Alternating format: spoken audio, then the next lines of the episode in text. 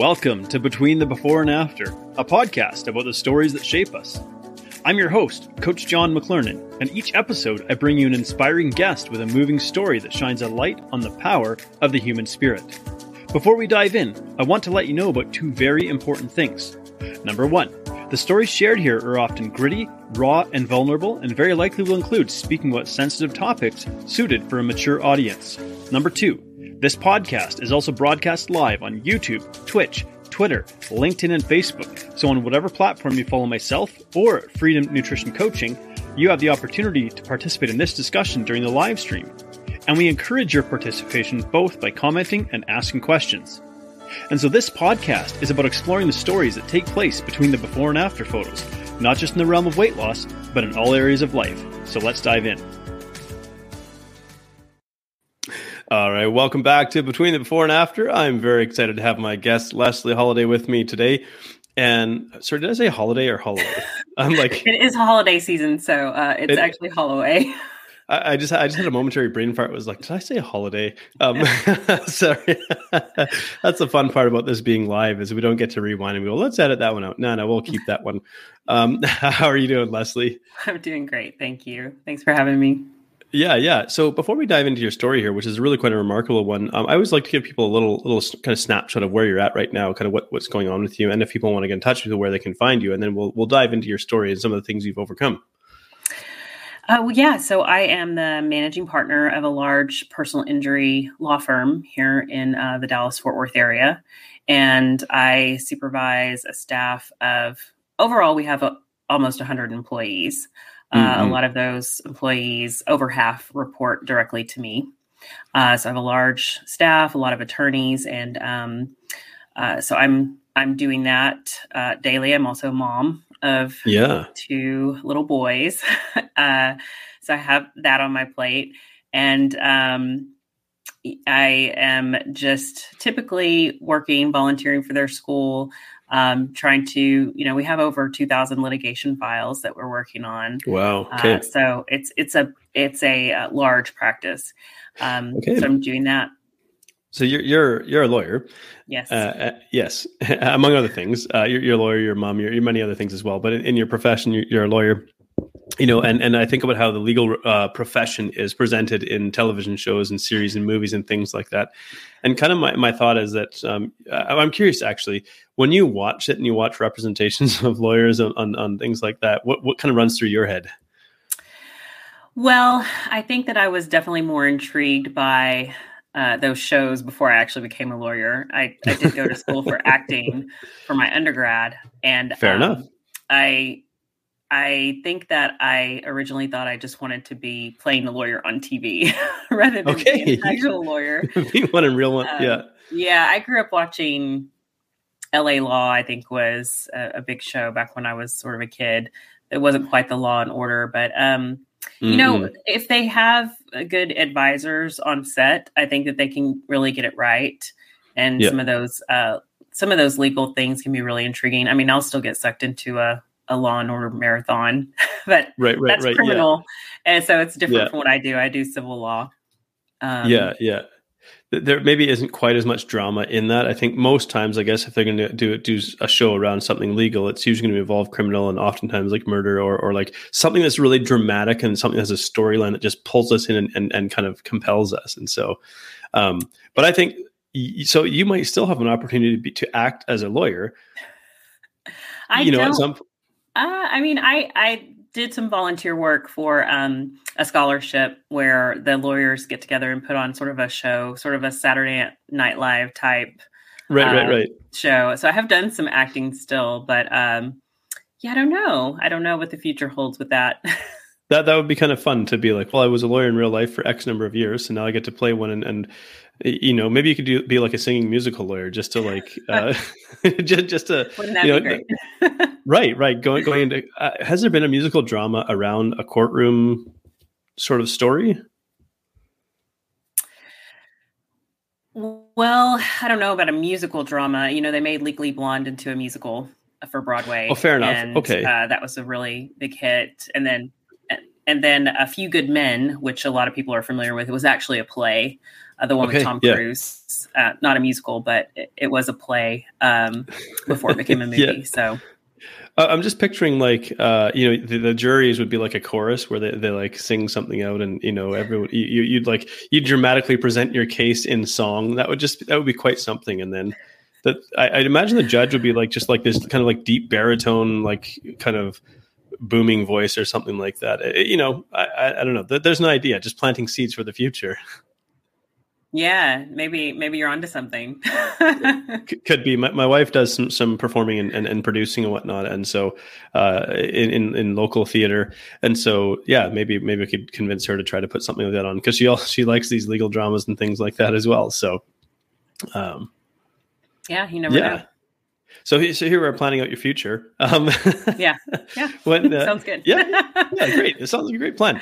You know, and, and I guess I'm kind of curious. You know. Uh, you, you have like a lot on your plate in terms of like being a lawyer and it's probably potentially long hours and you you work in the realm of uh, uh, like civil law and personal injury i think um, you know how, how does that sort of affect like because I, I just picture there it's not nearly as exciting maybe as it's presented to be in, in, terms of the law profession and there's like maybe a lot of like slogging and, and like hard work or maybe you're now more managing people than you are managing cases is that right so I am managing people more than I am managing cases uh, these days. So, um, and that's a very difficult thing to do is manage people.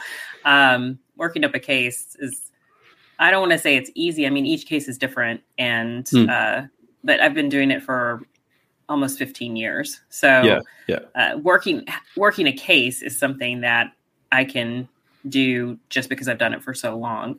Right. Versus, yeah. you know, dealing with people, it's a it's a more challenging because you're just getting so many different types of personalities that you have to deal with and try to get the best performance from for their work. Mm-hmm. Um, so, you know, I'm kind of always coming up with different strategies for how to manage people. Um. So I, I definitely do that more than I actually work on the cases these days. Yeah, humans and one such are more complicated than cases because uh, with, with cases you're you're trying to deal with factual realities versus the sort of unpredictability of the human condition. Right, right, exactly.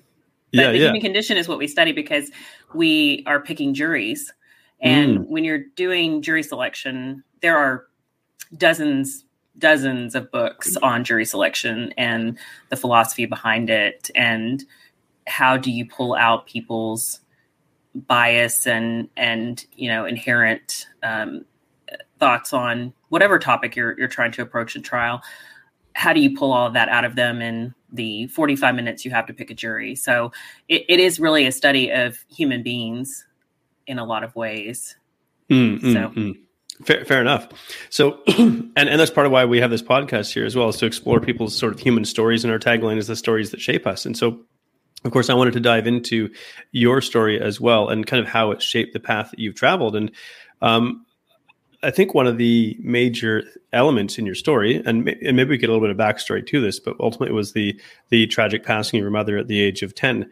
But um, if if we rewind just a little bit before that, you give us a bit of a backstory, kind of about your childhood and things l- leading up to that. I believe you grew up in in small town Texas. Is that right? Yes, I was uh, born in Tyler, Texas, and that was the big city.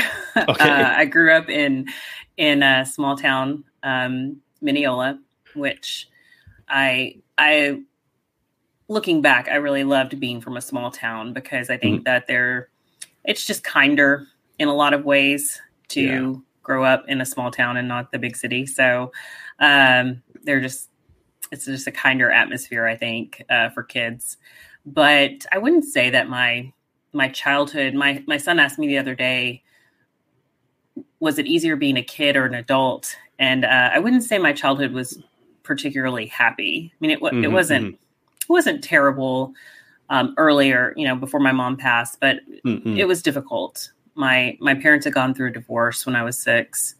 Um, okay, yeah, and I was being raised by my by my mom, and my dad was a builder, and so this was the late '80s when building wasn't so great, and the market wasn't right. so great for that. So we had some financial struggles as well. Yeah. yeah. yeah. And what a what a kind of profound question to be asked by your son. It's like easier as a kid or as an adult. Yeah, he he has some insightful things to say. Uh, that one, my my eight year old, he's a he's a thinker. Mm-hmm. And what was his thoughts on that? Well, I I think he he has a lot of empathy, and so mm-hmm. I think he thought that it was uh, pretty sad to uh, for me to say that I didn't have a particularly happy childhood, mm-hmm. uh, and he sort of felt he felt sorry. He said, "Oh, I feel so sorry for you," and I'm you know, and I which I'm like, well, don't. I mean, it's just it's more of an observation than it is with right, emotion right. attached to it at this point. yeah, yeah, fair enough. And so um, you, you were living with your mom, and you were you were visiting uh, an aunt of yours um, mm-hmm. when it was when you came across your mom, and uh, you know share share what you're comfortable with, but kind of. Uh, I guess lay, lay the scene a little bit here. What what happened and, and what was going on when you discovered her, and kind of what went through your head? Yeah, so uh, it was it's amazing the kind of clarity you can still have and and remember when such a big event happens to you even at such a young age and um, there was no indication that mm-hmm, anything mm-hmm. like that was going to happen my my aunt was out of town so i had a uh, older cousin but she was still in high school and she'd asked my mom and i to come over and and stay with her while they were out of town mm-hmm, so mm-hmm. um, i remember we went and rented some movies from blockbuster yeah, and back in the day. I came back and uh, I had stayed up and watched one movie with her. I can't remember the movie I watched, but I remember she was wa- she was going to stay up and watch Monty Python. Okay, and yeah, uh, yeah, and so she, you know, uh, she went and put me in the guest room, said good night, um, and it was a school night. It was it was uh, it was a Monday, and. Mm-hmm I remember that. Also, um, put me to bed, said I love you, you know, all the things. There was no indication, no, you know, she was yeah, she was yeah. ill. She had a she had diabetes and mm-hmm. had a really hard time managing it. And like I said, we had financial struggles, so insulin was not cheap. Um, mm. So just her management and diabetes was so much harder to manage back in the 80s than it is now. They've they've really made a lot yeah. of good progress with that. But um, but yeah, so I woke up to get ready for school, and um, she was lying in the living room floor, and I walked in, and just something inside of me knew immediately, and when when I got close to her, mm-hmm. and I I leaned down to touch her, and she was cold to the touch, and and my mm. heart just sank and I knew. And my cousin came in and I was like, I need to call my dad. And she yeah, said, yeah. What's going on? And I said, I said, I, I think she's dead. And my cousin's like, Oh no, we need to call an ambulance or I'm gonna call the neighbor. And I just I just remember thinking, I need to call my dad, I need to call my dad. and uh yeah, yeah. So she calls the neighbor and the neighbor comes over and then they decide to call the ambulance. And in my mind, I just remember thinking, it, it's too late for this. Like this is too late. Yeah. Um, yeah. Even as just even as a child, knowing that it was it was too late for all of that. Um, mm. So so yeah, about, it was. Um, and then, well, then it was just yeah. a, a, a, lot of activity after that. A big bustle yeah. of activity after that. So. Well, I think about like as you kind of walk into that room there's something about uh, like maybe us as as humans and we can maybe sense the energy of another human and we can't really put our finger on it necessarily but when you walk into the room and you, and you see the body there and you don't feel that and and maybe we can't necessarily describe it exactly like what's going on but there's something intuitively in us that we know okay it's it's it's the time's already passed. Like it's it's too late to to do something about this. And so so now, now there's all this sort of like rush and like a bustle of activity and, and, and whatnot. And you're, you're sitting here trying to you know really process what's what's taken place. Um, I, I, gather you probably wouldn't have went to school that day. H- how did that day play out for you i just looking back i was in shock really mm-hmm. it's that feeling of seeing everything happening around you but it's like you're part of it and not at the same time and I remember uh, the police were called. I remember uh, we were waiting on a justice of the peace to come out and declare her dead. I remember the ambulance. I remember when the ambulance got there and and they walked in and they took one look at her and was like, "There's nothing we can do here." Um, mm-hmm, mm-hmm. I remember my my grandparents coming over, her parents. I remember my brother coming over, um, and the look on his face when he saw her. I just I remember mainly calling my dad. I I did call him myself and say, uh, "You need to come over to my aunt's house," um, and he could tell immediately something was wrong. And I he was like, "What's wrong? What's wrong?" And I said, um, "I said, Mom died."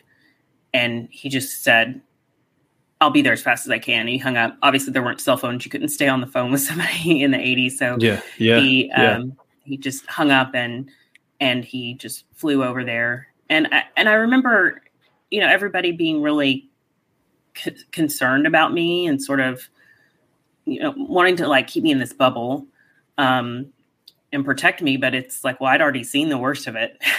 yeah, yeah. uh, What's to be shielded at that point? Yeah. Right, right. Um, so yeah, it was the JP came in and then they, you know, took her away, and that was, and I didn't see her again until the funeral home. Mm-hmm, mm-hmm. Yeah. So then, kind of going through something like that young, and I don't, I don't know how like well you know you, you were given the opportunity to kind of process and navigate that. You know i think sometimes maybe back i mean i was i'm a child of the 80s as well. We weren't so well equipped you know we didn't have the internet as hard as it is to imagine nowadays but it, you know didn't have internet didn't have cell phones things like that. Maybe access to information and resources wasn't really the same. How, how did that kind of affect like you know at some point in time you're going to have to go back to school and see your classmates again kind of go through like your teen years without a mom to ask questions to and so on and just there, there's like this gaping absence in your life, you know, how, how did that shape your kind of ensuing years as you went through high school, your, kind of your teen years?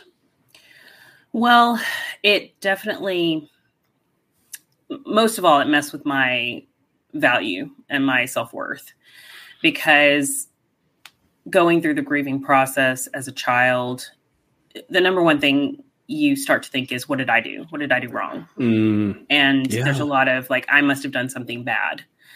And then it sort of became okay, I didn't do anything bad, but but my mom didn't take good care of herself. Why wasn't I worth it to her to take better care of herself? So there's a lot mm. of hmm. self worth issues. Uh, just and so it made me start. I mean, luckily my dad stepped in and was wonderful, but he still didn't fill that void left yeah, by course, my mother. And so I think I just had so many issues with self worth that I was looking for external validation. So hmm. that's why I got, um, you know, I went through, uh, like a lot of girls, I went through like a little bit of an ugly duckling phase in my mm-hmm, mm-hmm. middle school years. and, uh, and I think that I just sort of, I was really down on myself a lot. Um, yeah and then and so then i worked really hard to be physically attractive to to get that validation from other people to hear that i was you know because you look physically attractive you know growing up in a girl in, in east texas yeah, yeah. a lot of time that's what it's about um, yeah. and so i i put a lot of time and effort into that but it was just never internal like my internal mm-hmm. self-worth was just never there and it was always a struggle uh, especially during teen years. Yeah. Um, did that, that affect friendships, relationships? You know, um, did that sort of shape who you, who you maybe like led into your life in that capacity? Yeah, I mean, it definitely did. I think that it was tough to have to have boyfriends. I sort of mm-hmm. felt like I was not ever, um, really. I just didn't really think I was very worthy of being in a relationship or being cared about. Hmm. Um, so I think that it really, it just really messed with my self self worth in that way that I, I had a hard time with boyfriends in particular. I, I, I felt like I needed to have a boyfriend or I needed to have a certain type of boyfriend or maybe this boyfriend wasn't good enough. I needed mm-hmm. it, it just was messing with the idea that like who I dated was a reflection of me and my self worth. So yeah. it was it was really challenging in that way. Yeah, and and, and some really fascinating and, and self aware insights, kind of on on hindsight and and in reflection. And so I wonder, was there any sort of figure that stepped into your life that was a bit of a mother figure to you, or was that just something that was absent for you and you're being raised by a single dad? You just did the best you could. Well, I had several people who were helpful. Uh, my mom's best friend was one of those. She really, um, she really stepped in and tried to do her the best she could. But I, I was very much like, I don't want anybody to replace my mother. I was very sort of standoffish when it came mm. to that idea of somebody trying to replace my mom. I just I didn't want it. Um, my my grandmother was pretty supportive and active in my life. I mean, my grandmother had younger sisters who who were very supportive. So there were a lot of support around me, but I didn't want somebody coming in trying to be my mom. Right. Um, yeah. I I was just like that that person's gone and I'm not going to try to fill it with somebody else. Yeah. And yeah. um but my dad, he was you know, he he was in it. I mean, he was ready to step up and you know, take me on full time. He didn't have me full time then. My mom did uh, mm-hmm. because they were divorced, but he was just immediately like, "Okay, I'm oh, I'm stepping yeah. up." And and I mean, even though they were divorced, uh, I'm just how did he handle the, the, loss of her? Because again, it's something that's, that's sudden, it's unexpected. There's you, you know you might consider you might consider like last interactions and things like that. You, you know how how did he handle that? Uh, it's it's hard for me to really say as a ten year old girl because I was so wrapped up in my own. Fair enough. Uh, yeah, my own tragedy, but I think that he did take it hard. I think that he still had a lot of love for my mom, and um, they just had a really tumultuous relationship. And I think it it hit all of us hard because it, it, was so unexpected. she was so young. I mean, she was 38 years old. Yeah. So yeah. it's just, uh, I think I think everyone took it hard. I think that that he did take it. Um, I think that he felt a little bit like he had still lost the love of his life. Um, and he never re he never remarried. He never, um, yeah, you know, he just did, sort of dedicated his life to taking care of me. yeah, which is pretty remarkable. And you mentioned having a, a sibling, uh, older or younger? Some uh, older brother. He was mm-hmm. actually um, from my mom's first marriage, so okay. half brother, and um, he he was uh, a, he was a senior I was in mm-hmm. fifth grade, and and he was a, it was his senior year when this happened. Yeah, what kind of what kind of relationship did you did you have with him? Uh, like, does he feel like a brother, or was it sort of somewhat because of the age gap? It really wasn't the same, or it really wasn't the same. I mean, he was so much older and just into yeah. different things, and we just we never really saw eye to eye. Unfortunately, he was he he had his own sort of issues with life uh, just because his dad wasn't present and my dad stepped mm-hmm. in or tried to step in and and there was there were a lot of issues around that and so we just were never close it's funny we actually didn't speak for about 10 years just because yeah. of um, how our relationship was and then after my dad passed we sort of started talking again through text and i think that it's been good. I think we feel more like we're he he lost our mother, and so he felt like he lost everything, and that I still have my dad. Yeah. So right, we weren't quite yeah. on the same level. And then once yeah. I lost my dad, it's like okay, now we've both lost everyone, and yeah, somehow that sort of drew us a little bit more together. Yeah, yeah, it, it, it's it's tough. Yet it's interesting how these kind of human experiences can r- really do that to to a relationship because it makes us maybe think about things differently. And you know, regardless, you're still like a blood connection to him. You know, right? You know, right. so. uh so you ended up um, uh, pursuing the like pursuing the legal profession and whatnot. You know, you had some difficult relationships because you didn't really know how to maybe navigate a relationship and, and whatnot. What started to turn the tide for you, where where maybe you know your, your struggles around self worth um, weren't weren't um, sort of maybe uh, leading to difficult relationships because you know obviously you found a husband you got a couple of you know beautiful kids and, and whatnot. So what was that what was that turning point for you? Well i think that and i've only come to realize sort of recently i don't know that there was really a turning point. I know that um, my freshman year of high school i was sort of going down the wrong path. I was mm-hmm. hanging out with a bunch of seniors. I was not uh, doing my schoolwork. I had failed a class. I just was, I felt like that was a pivotal moment in my life. And I was out at a party and my dad came and got me from the party, which was super yeah. embarrassing.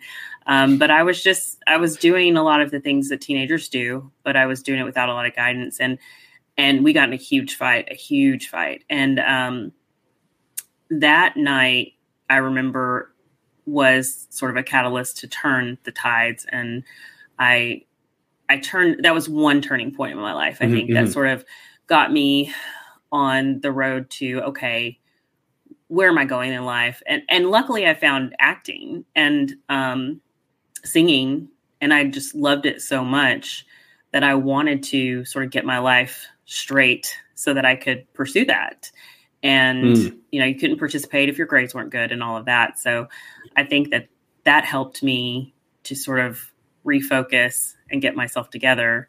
But I still struggled in in college, even with relationships. And and my relationship with my husband, we've known each other for 20 years, and it's definitely had its ups and downs over those 20 years. But a lot of having to do sure.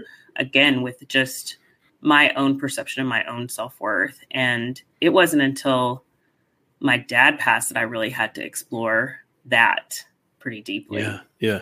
And that was just which, recently. Which, yeah, and, and that's that's remarkable and insightful to say. And I think it's it's really powerful actually because let's say we hear a story like this, and like your story isn't complete. There's still a journey that you're on, and so there, there's so much growth that's taking place just over the years. Inevitably, I mean, the thing about the responsibility of of being in a firm and being a managing partner in a firm, you know, being a mother and so on. All of these respons- like life carries on. Life doesn't stop, and you have to carry out all these things and somewhere in there you, you know you have to fit try and fit a little bit of time in terms of like processing growing and developing and and but you know how how fantastic is it to have someone sort of go alongside you? And you know i think it wouldn't be like a meaningful relationship if there wasn't sometimes some tumultuous times because inevitably we're two human beings. Like I, have been together with my wife for 17 years and you know there's been a lot of ups and downs uh, along the way but we we approach it through the lens of like we're going to figure this out one way or another. Like, yeah, we're going to butt heads, but we're going to figure this out because we decide that we're going to try and, and, kind of grow together. And has has that been the case for you, where there's you know you kind of had some growing and maturing together and whatnot? Yeah, we did. We did. We got together so young, and then we actually we broke up for a while. We got we went yeah. our separate ways, and then ultimately chose to come back together after after a bit after a, a little separation of about three three to four years. Um, we had so many mutual friends. We still kind of knew of each other in the same circles. But, right. but yeah, I think we needed that. We needed that time to sort of separate. And I feel like I'm sort of constantly working on myself. Uh, and I just, I, I, feel like I have a, a tattoo on my foot that says um, eudaimonia, and it's a Greek word for happiness, but what it really means is human flourishing. And I like mm. that because I feel like it's more active and more kind of just there's work attached to it. Right. And purpose. I think that's what, yeah, I think that's what um, is what I'm sort of constantly doing to try to just improve as a human being. so, yeah, absolutely. Yeah, there was a lot of work between the both of us, but ultimately came uh, back together and figured it out. I think one one of the things that may, maybe leads human beings to struggle is the idea that happiness is a destination. Absolutely. Like I'm just going to get to this point in my life where all the stars are going to align, and for the rest of my life, it's happily ever after. When we recognize that happiness is a is a transient state, it's one that comes and goes as we navigate the highs and lows of life. And so we set ourselves up, ironically, to be unhappy when there's this expectation that somewhere in my future is perpetual happiness. And so right. I love that this idea that, you know, this is really about human flourishing. And we, we find happiness in having a sense of purpose and meaning, or maybe, maybe more than happiness, like a sense of fulfillment and even becoming comfortable with, you know, you talk about you're still a work in progress. and you get to the place and, and and maybe i'll just ask rather than speak for you but do you feel like you're now more comfortable about being a work in progress and maybe not feeling like it's something that should be concealed or, or hidden. Oh oh absolutely. I think that for a long time i wanted to appear as if i had it all figured out. And i wanted to just put that out into the world like i know what i'm doing. Don't don't question me. I'm i've got this. And and I feel that way about certain topics. Yeah, I've I, if you want to come talk to me about a, a, case in the in the legal field, I I feel really confident in that. And and yeah, at this point, I am okay with saying that I'm still learning and I'm still working on myself. And I think that that's a lifelong pursuit. Uh, mm. And there's nothing mm. wrong with that at all.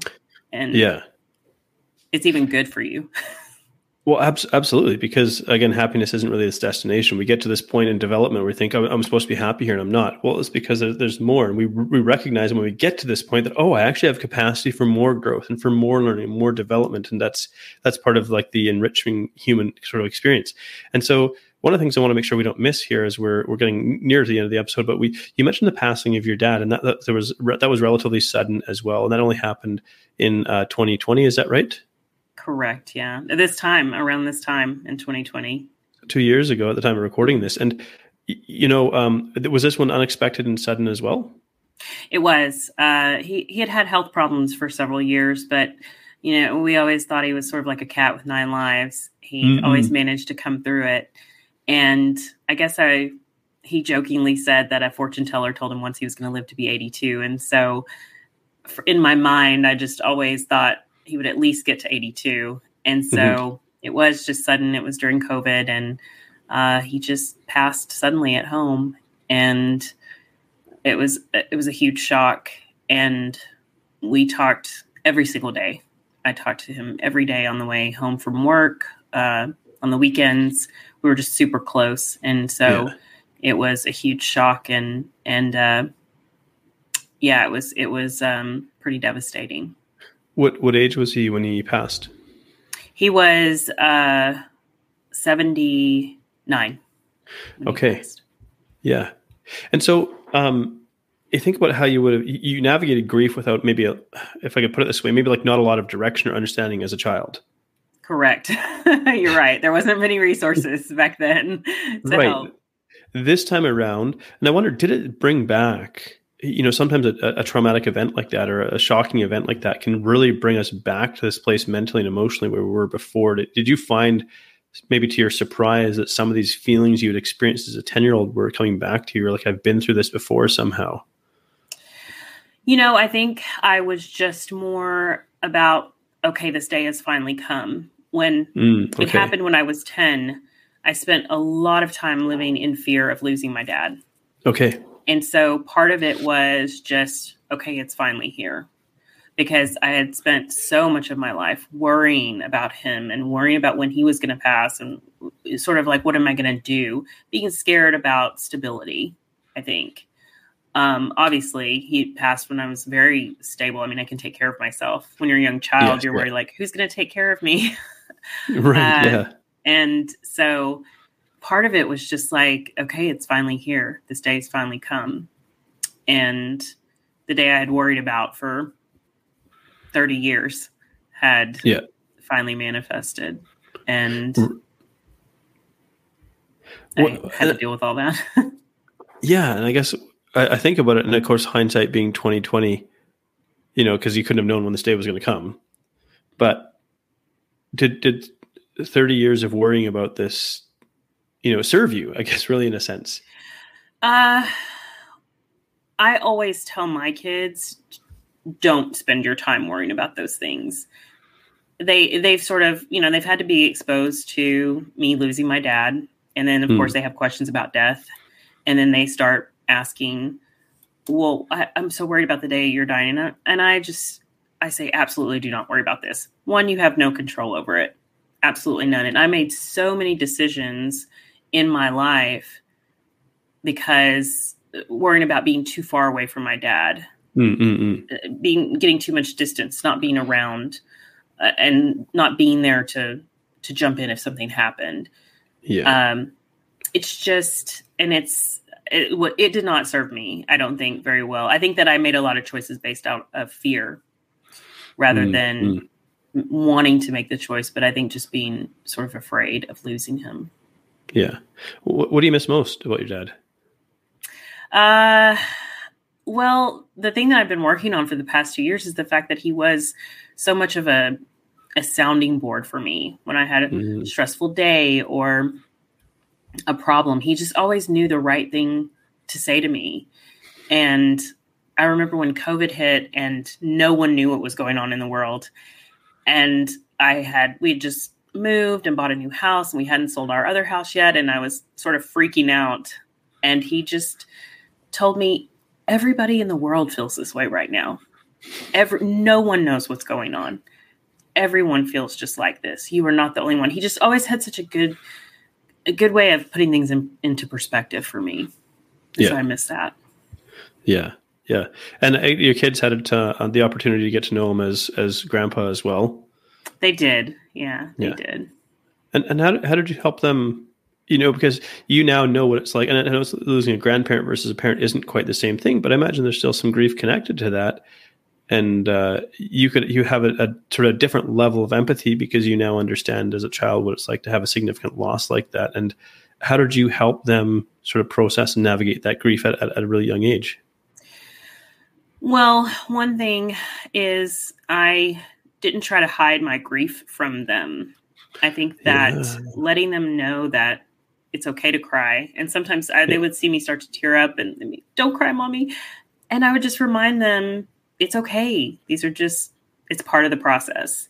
I just have to feel this way. I have to cry. I have to, you know, it's all the love for grandpa that mm-hmm, is mm-hmm. still is is not able to be expressed to him directly. That's what it is. And so what a beautiful way of putting it. That's why I'm so sad.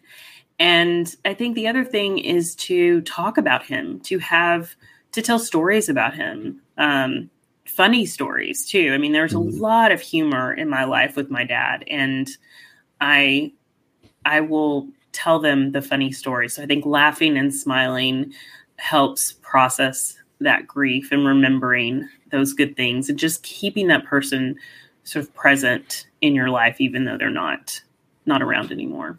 Yeah keeping the, their memory alive and, and keeping them alive in your heart. And yeah i think you touched on some really really important things. One not being afraid to talk about the individual. And i think sometimes we fear when when uh, a, a, loved one or a close friend or someone has lost uh, someone in their life that we don't want to talk about it because we don't want to stir up feelings of pain by reminding them of their loss. And yet one of the best things i think we can do for someone who's grieving is to to celebrate that person and and the, the, the role or the place that they had in that individual's life. So giving place to that. And maybe the second thing being, and uh, what a beautiful lesson to teach your boys in particular, because I'm, I'm, I'm a, I've got a 20 month old son and I just think about how I want to help him to develop as an emotionally healthy male where it's okay to feel feelings. It is okay to have feelings. And if anything, it's incredibly unhealthy to block and suppress them. And, and, you know, I, I love being male and masculine, I love being strong physically. It just, it, you know, it's part and parcel with being masculine, I guess. But I don't think it diminishes masculinity to have feelings and to feel them. And so dispelling that myth, um, I think is, is remarkable. Maybe one of the best gifts that you can, you can give to your boys that it's just, it's okay to feel these things and it's part of being human. Absolutely. I think that is very important for boys today, especially growing up. I, I want my boys to be able to, to feel their emotions, recognize what they are, recognize where they're coming from. I always say, name it to tame it. You know, let's let's let's um, let's let's figure out what you're feeling right now. Are you frustrated? Are you mad? Are you tired? Are you hungry? Like, let's let's get to what it is that's causing this. And uh, just being able to recognize, I think, is so important. And then, yeah, process it, and then like, okay, let's get into your feelings. Let's let's have them and it is that. okay to cry. Uh, if, if it's you know if it's something worth crying over, it's you know you don't want to just cry yeah, about every yeah. little thing in the world, but but we definitely right, right. want our boys to to have those emotions and not to bottle them up. It's just so it's so unhealthy for you, yeah, to yeah. have so uh, much of that bottled up. Yeah, I'm, I'm, firmly convinced that suppressed emotions diminish our immunity and lead to health issues in ways that we can't necessarily measure in a scientific study. But I think we as human beings have this understanding that there is something about suppressed emotions that leads to some form of like dis- dis-ease, really, we could say, in, in the body.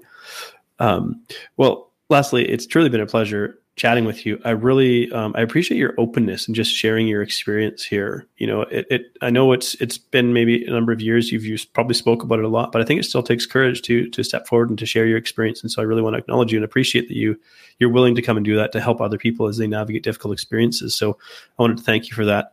And the final question I always like to ask my guests is if um, kind of if you could offer one nugget that you would like people to take away if they've listened to this conversation today and you think you know if i could just impart one little nugget i would like people to take away from this what would that be?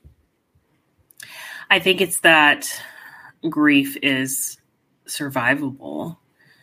It yeah. feels like the world is coming to an end when you lose someone that's so close to you but you just keep taking one more step forward every day and you do get through it and you know resilience and it's not about bouncing back. It's just being able to to bend when the hard time comes.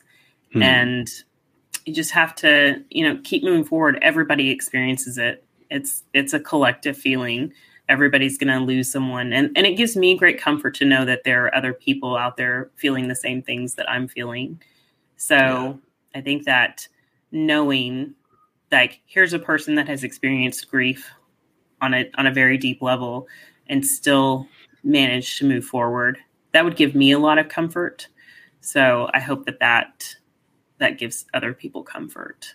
I love that. I think i think myself grief is inevitable in life because it's it's a part of being human and it, it means that something precious and valuable has been in our life. But I, I love that final thought, just that grief is survivable. And maybe that's the thing that stops us from grieving is this fear of what we'll what we'll experience if we allow grief to be fully expressed. So what a beautiful takeaway. Grief is survivable. Well, thank you so much, Leslie. It's truly been a pleasure chatting with you. And uh, I'm just excited for what comes next for you. Thank you so much for having me. I enjoyed it. Thank you so much for tuning in to Between the Before and After. If you've enjoyed this episode, please like, share, subscribe, or leave a review because that helps this podcast to reach and inspire more people. I love exploring the stories that take place between the before and after, the powerful experiences that shape who we become. And I love human potential. I love the possibilities that lie within us. So, whatever you may be up against, I hope these stories inspire you because if you're still here, your story's not done yet, so keep moving forward. Anyone can come from any place of brokenness and destitution and build an amazing life.